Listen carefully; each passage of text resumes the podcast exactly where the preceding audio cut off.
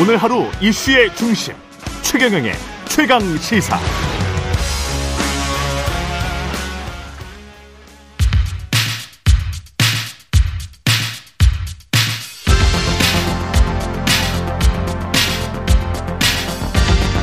여의도 인싸 하태경의 정치 인사이드.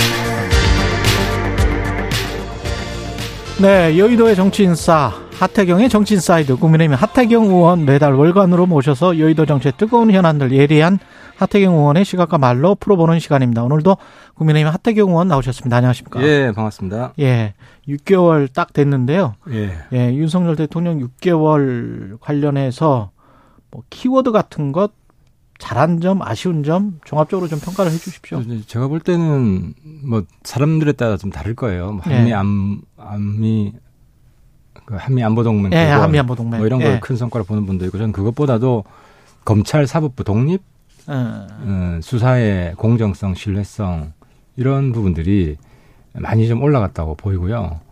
어 그건 이제 사실 이제 문재인 정부 때 검수완박 음. 이게 공수처 이런 거 주장은 했지만 실제로는 그 고위공직자들 수사 봐주기 음. 특히 좌파들 자당 예, 자기당 관련된 사람들 이런 면으로 많이 흘렀고 어, 다수 국민들도 그렇게 인식했다고 봅니다. 예, 근데 물론 이제 민주당에서는 탄압이라고 얘기를 하고 있지만 어. 항상 그래 왔어요. 예. 우리 당도 그때 적폐 수사하는데 탄압이라고 얘기를 하고 하고 예. 했고 하지만 국민들은 응당해야 될 수사를 하고 있다. 어, 그리고 실제로 문재인 정부 때는 고의 은폐, 고의 지연 예, 이런 데는 사건들이거든요. 지금 하고 있는 음. 것들이 그때서부터 시작된 예를 들어 그분 음, 그분 굉장히 중요했는데 음, 그분은 정치인이 아닙니다. 이런 식으로 딱 잘라 말했잖아요. 예, 근데 뭐 어제 공소장 보면 그 그분은 정치했던 분이나 음, 혹은 뭐 정치 이재명 대표가 나의 분신이라고 했던 예, 그 분신이 정치적 분신이거든요. 예, 뭐 그런 분들 다 나오잖아요. 그러니까 검찰이 사실상 왜곡 했다라고 이- 그게 지금 무슨 누구의 이야기였죠? 그분이 나의 어제- 정치적 분신. 어제 이제 김 아 그게 이재명 대표가 당시 예. 이제 선거 때 예, 그 정진상 김용 정도는 돼야지 음, 뭐 그렇죠, 나의 분신이다. 그렇죠, 그렇죠. 아, 그런 예, 이제 마- 말씀하셨죠. 예. 근데 이제 정진상 어, 사무실에 관해서 어제 압수수색을 했었고 그 말 나온 김에 그 사건은 지금 어떻게 보세요?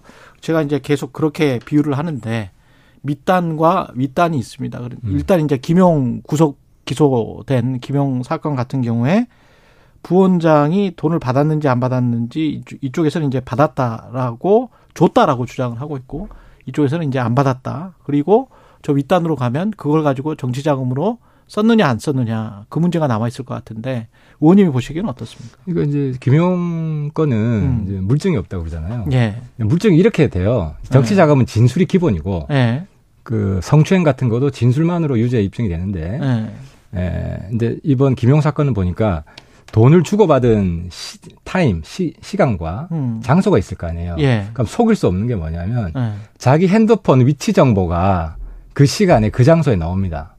근데 시점이 4월, 6월, 8월 이렇게 너무 그 길던데 그게 형사 그러니까 소송 받은 횟수가 여러 번이죠. 그러니까 네 번이더라고요. 네 번인데 그리고 장소도 특정을 했다라고 검찰은 주장을 하지만 뭐 경기도청 인근 뭐 이렇게 돼 있더라고요. 아, 근데 자세히 나와 있을 거예요. 다 공개를 안 했을 텐데. 아 그래요? 그게 이제 어. 수사를 받아본 사람들 이야기를 제가 많이 들어봤는데, 음, 그럼 딱 GPS 위치가 딱 나와요 그 시간에. 당연하죠. 근데 그게 구글에 이제 등록이 돼 있거나 그러면 근데 그게 또 대법원까지 가- 갔을 때는 그게 좀 헛- 헛갈려요. 왜냐하면 구글의 위치 정보라는 게 어떨 때는 벗어나거든요. 그러니까 한 병원에 있을 때도 그런 게 이제 그런 소송 사건들이 있는데 한 병원에 있을 때도 그 병원에 있었는지 없- 그 병원에 여섯 시간 동안 있었는데 위치 정보는 벗어나 있는 그러니까 특정 경우가 사안이. 그럴 수 있죠. 예. 문제는 뭐냐면 이게 이제 증언과 예. 증거가 상호 교차해서 그렇지. 점점 더 올라갑니다.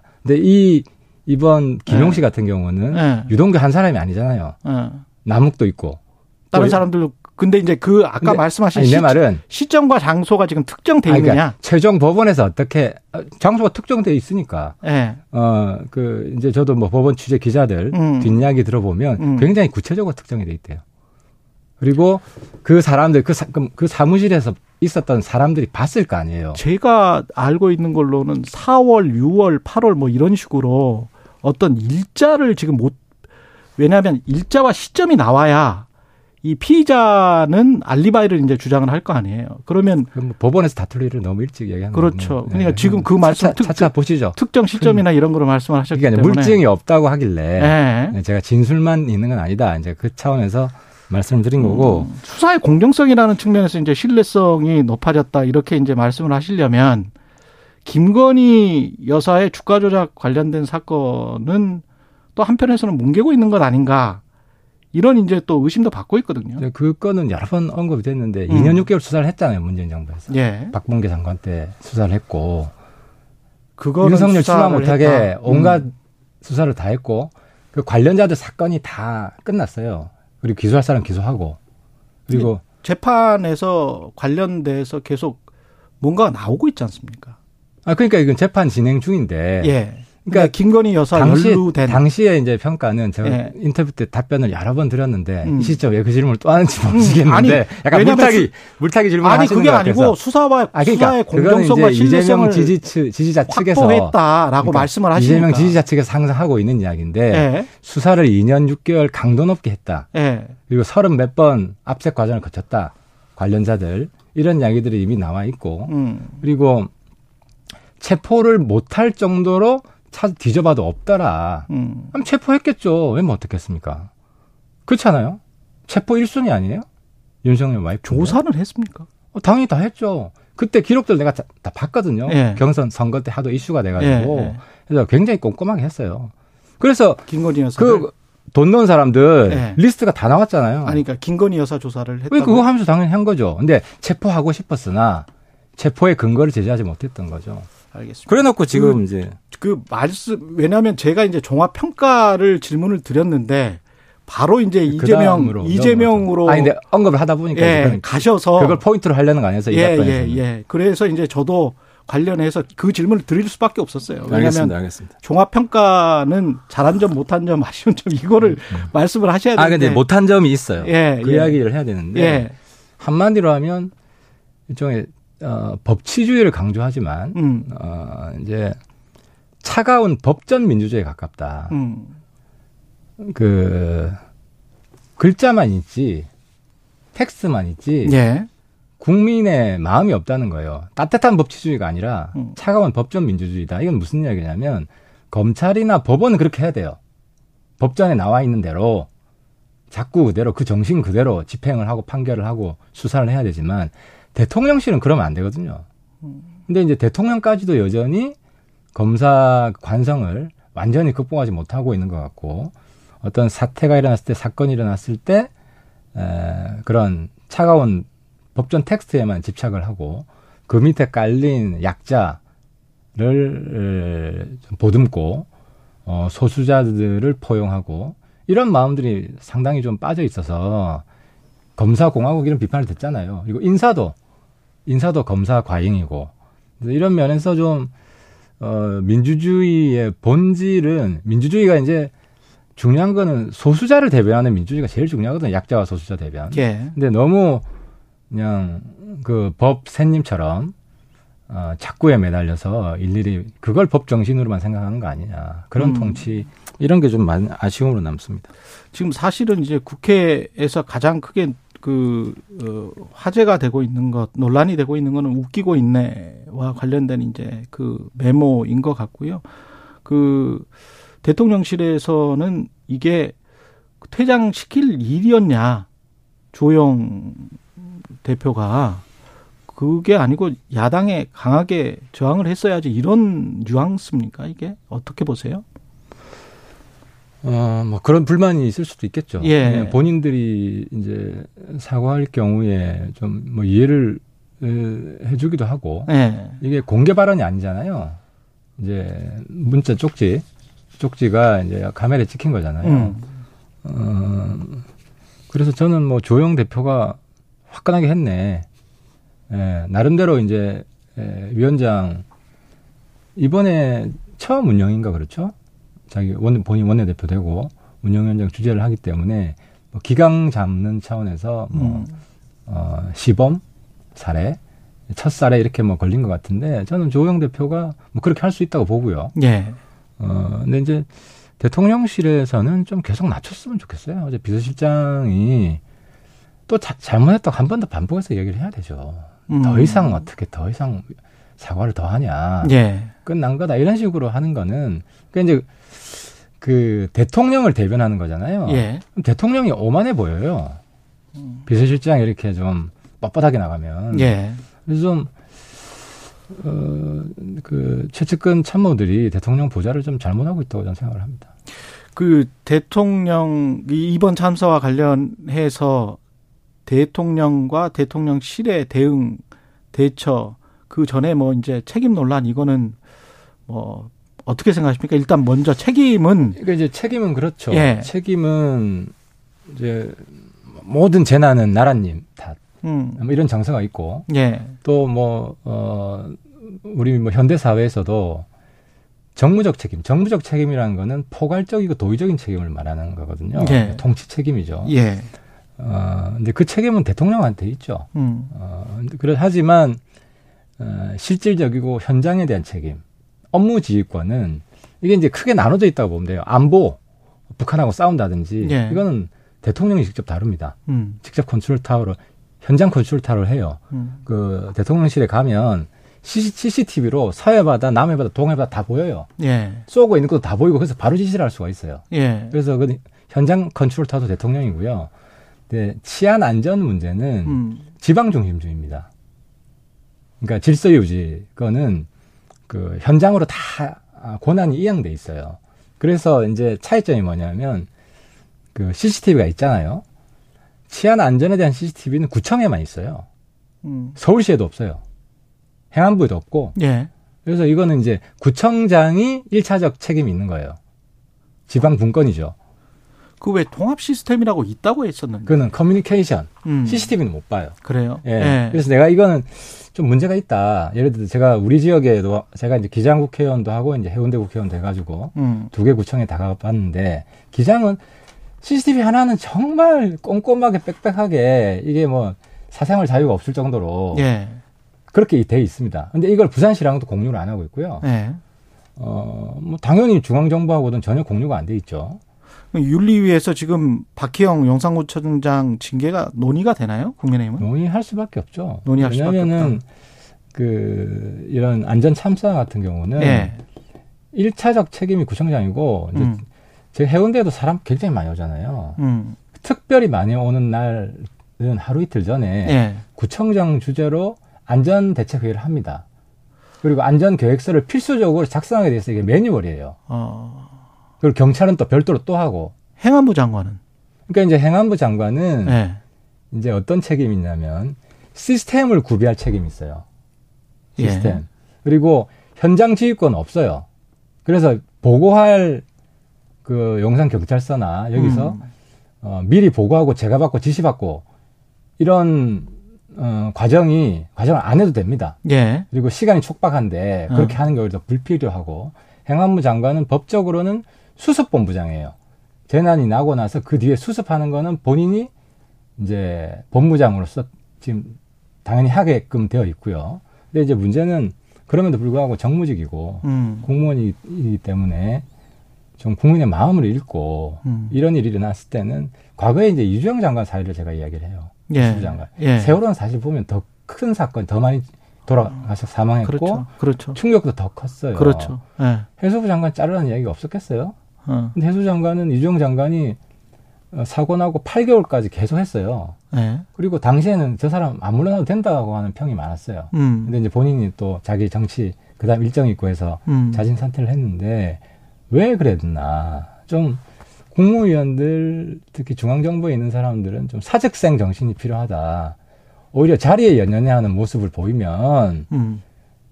국민에 대한 예의도 아니고 국민의 마음을 잃는 것도 아니고 그래서 좀 다 내려놓고 어차피 대통령 일 하라 그러는데 안 할 수는 없잖아요. 예.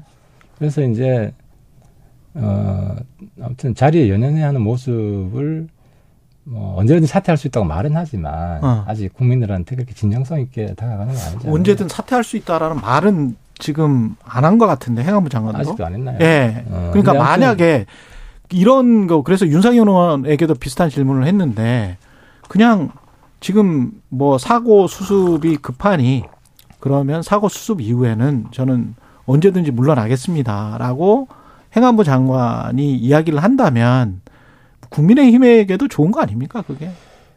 아, 뭐 지금 그런 언급 타이밍이 늦은 건 아닌지 모르겠는데 예. 이제 수습이 중요한 그러니까 수습이 세월호보다 어떻게 보면 더 수습이 중요한 음, 지금 사건이긴 합니다. 왜냐하면 음. 가장 중요한 게 이제 유족에 대한 뭐 보상, 배상 이게 법적으로 애매하대요. 예. 그럼 이런 교통 정리를 행안부 장관이 물러가 버리면 밑에 차관이 대응을 하거든요. 그럼 차관은 그립이 더 약해요. 장악력이 음. 없고 못 밀어붙여요. 특히 공무원들은 법대로 하기 때문에 법대로 안 하면 또 이게 직권 남용도 걸릴 수가 있어서 굉장히 깐깐하게 해요. 예. 그래서 이거를 정무직이 틀어주고 가야 되거든요. 음. 뭐 그런 면도 있고 또, 또 최근 보면 이제 유족뿐만 아니라 경찰, 일선 경찰, 파출소 소방대원도 트라우마를 시달리고 있어요. 예. 그런 대형 사고를 우리 현장의 경찰이나 소방관들이 자주 보는 게 아니거든요. 음. 그것도 그, 마, 마찬가지로 청년들이잖아요. 지금은. 예. 그래서 이분들에 대한 치유를 해야 되는데 지금 국민들이나 또 정치권에서 어떻게 보면 일선 경찰 소방대원들 비난하는 목소리도 있거든요. 니들 때문에 죽었다. 사실 그건 아니잖아. 지휘자들이 문제지. 아니, 그렇게 비난하시는 분들은 많지는 않을 거예요. 많지 않아요. 근데 네. 서, 지금 뭐가 있냐면은 소방대원들을 비난하는 사람들은 별로 없는데. 있잖아요. 경찰이 지금 수사본부에서 네.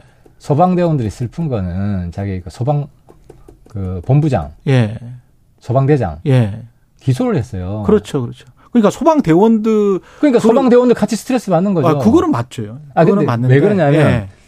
이게 소방대장이 기소한 거는 내가 볼 때는 물귀신 작전이에요, 경찰. 음, 그거는 잘못됐다. 아, 불공정 수사예요. 예. 지금 계속 특검이 나오는 이유도 예.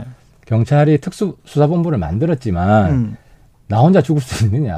음. 누구라도 같이 끌고 들어가면 덜 매도 덜 맞지 않겠냐는 심리가 있는 것 같아요.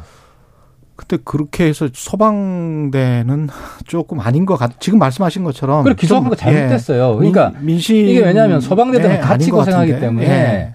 소방대장과 소방대원들이 거의 음. 정서적으로 하나인 것 같아요. 그리고 국정조사 요구서 있잖아요. 그거는 어떻게 국민의힘은 절대 아, 안 받아 해야 된다고 생각해요. 해야 된다. 해야 된다고 생각하는데 예. 제가 볼 때 좀 우선순위가 있어요. 우선순위가, 우선순위가 이제 특검도 해야 되거든요. 특검도 해야 된다. 어, 근데 이제 특검하고 국정조사 둘 이제 국회에서 협의를 할 거 아니에요? 예. 협상을 할까요? 어떻게 하겠다는 음. 특검을 먼저 합의를 해야 됩니다. 왜 음. 그러냐면 지금 경찰 수사를 국민들이 안 믿어요. 근데 경찰 수사 발표하고 나서 그다음 특검 고려하겠다 하잖아요. 예. 일만 더 커지고 기가만 더 지연이 됩니다. 왜냐하면 수사 자체를 안 믿는데, 그러니까 지금 어쨌든 수사를 하긴 해야 돼요. 경찰이 할 수밖에 초동 수사기 때문에 하지만 중간에 특검이 생겨서 이거를 인계를 해가지고 네. 최종 수사 발표는 특검이 하게끔 해야 네. 그나 그나마 신뢰도가 좀 올라간다. 음. 근데 지금 지금 국정조사도 협상이 들어가더라도 국정조사 그 대상 음. 주제 네. 이게 좀 차이가 날 겁니다. 예. 네, 그래서 지금 뭐 대통령실 이전도 이 사건의 원인이다. 음. 그래서 대통령실 이전 추진했던 사람들도 왕창 부르려고 하거든요. 음. 그러니까 이런 거는 좀 의견 차이가 있을 거 아니에요. 예. 이것도 이제 협상하는데 바로 하기가 된다. 어려워요. 예. 그래서 특검 협상을 먼저 끝내고 음. 그 다음에 그게 끝나 마무리되면 바로 국조 협상에 들어가서 네. 어, 이렇게 좀 단계적으로 좀 했으면 좋겠어요. 청취자 질문이 왔어요. 3100님, 마지막 질문입니다. 하태경 의원에게 여쭤봐 주세요. 이번 대통령 해외 순방에 MBC 기자들 비행기 탑승 불가라고 하던데 어떻게 보십니까?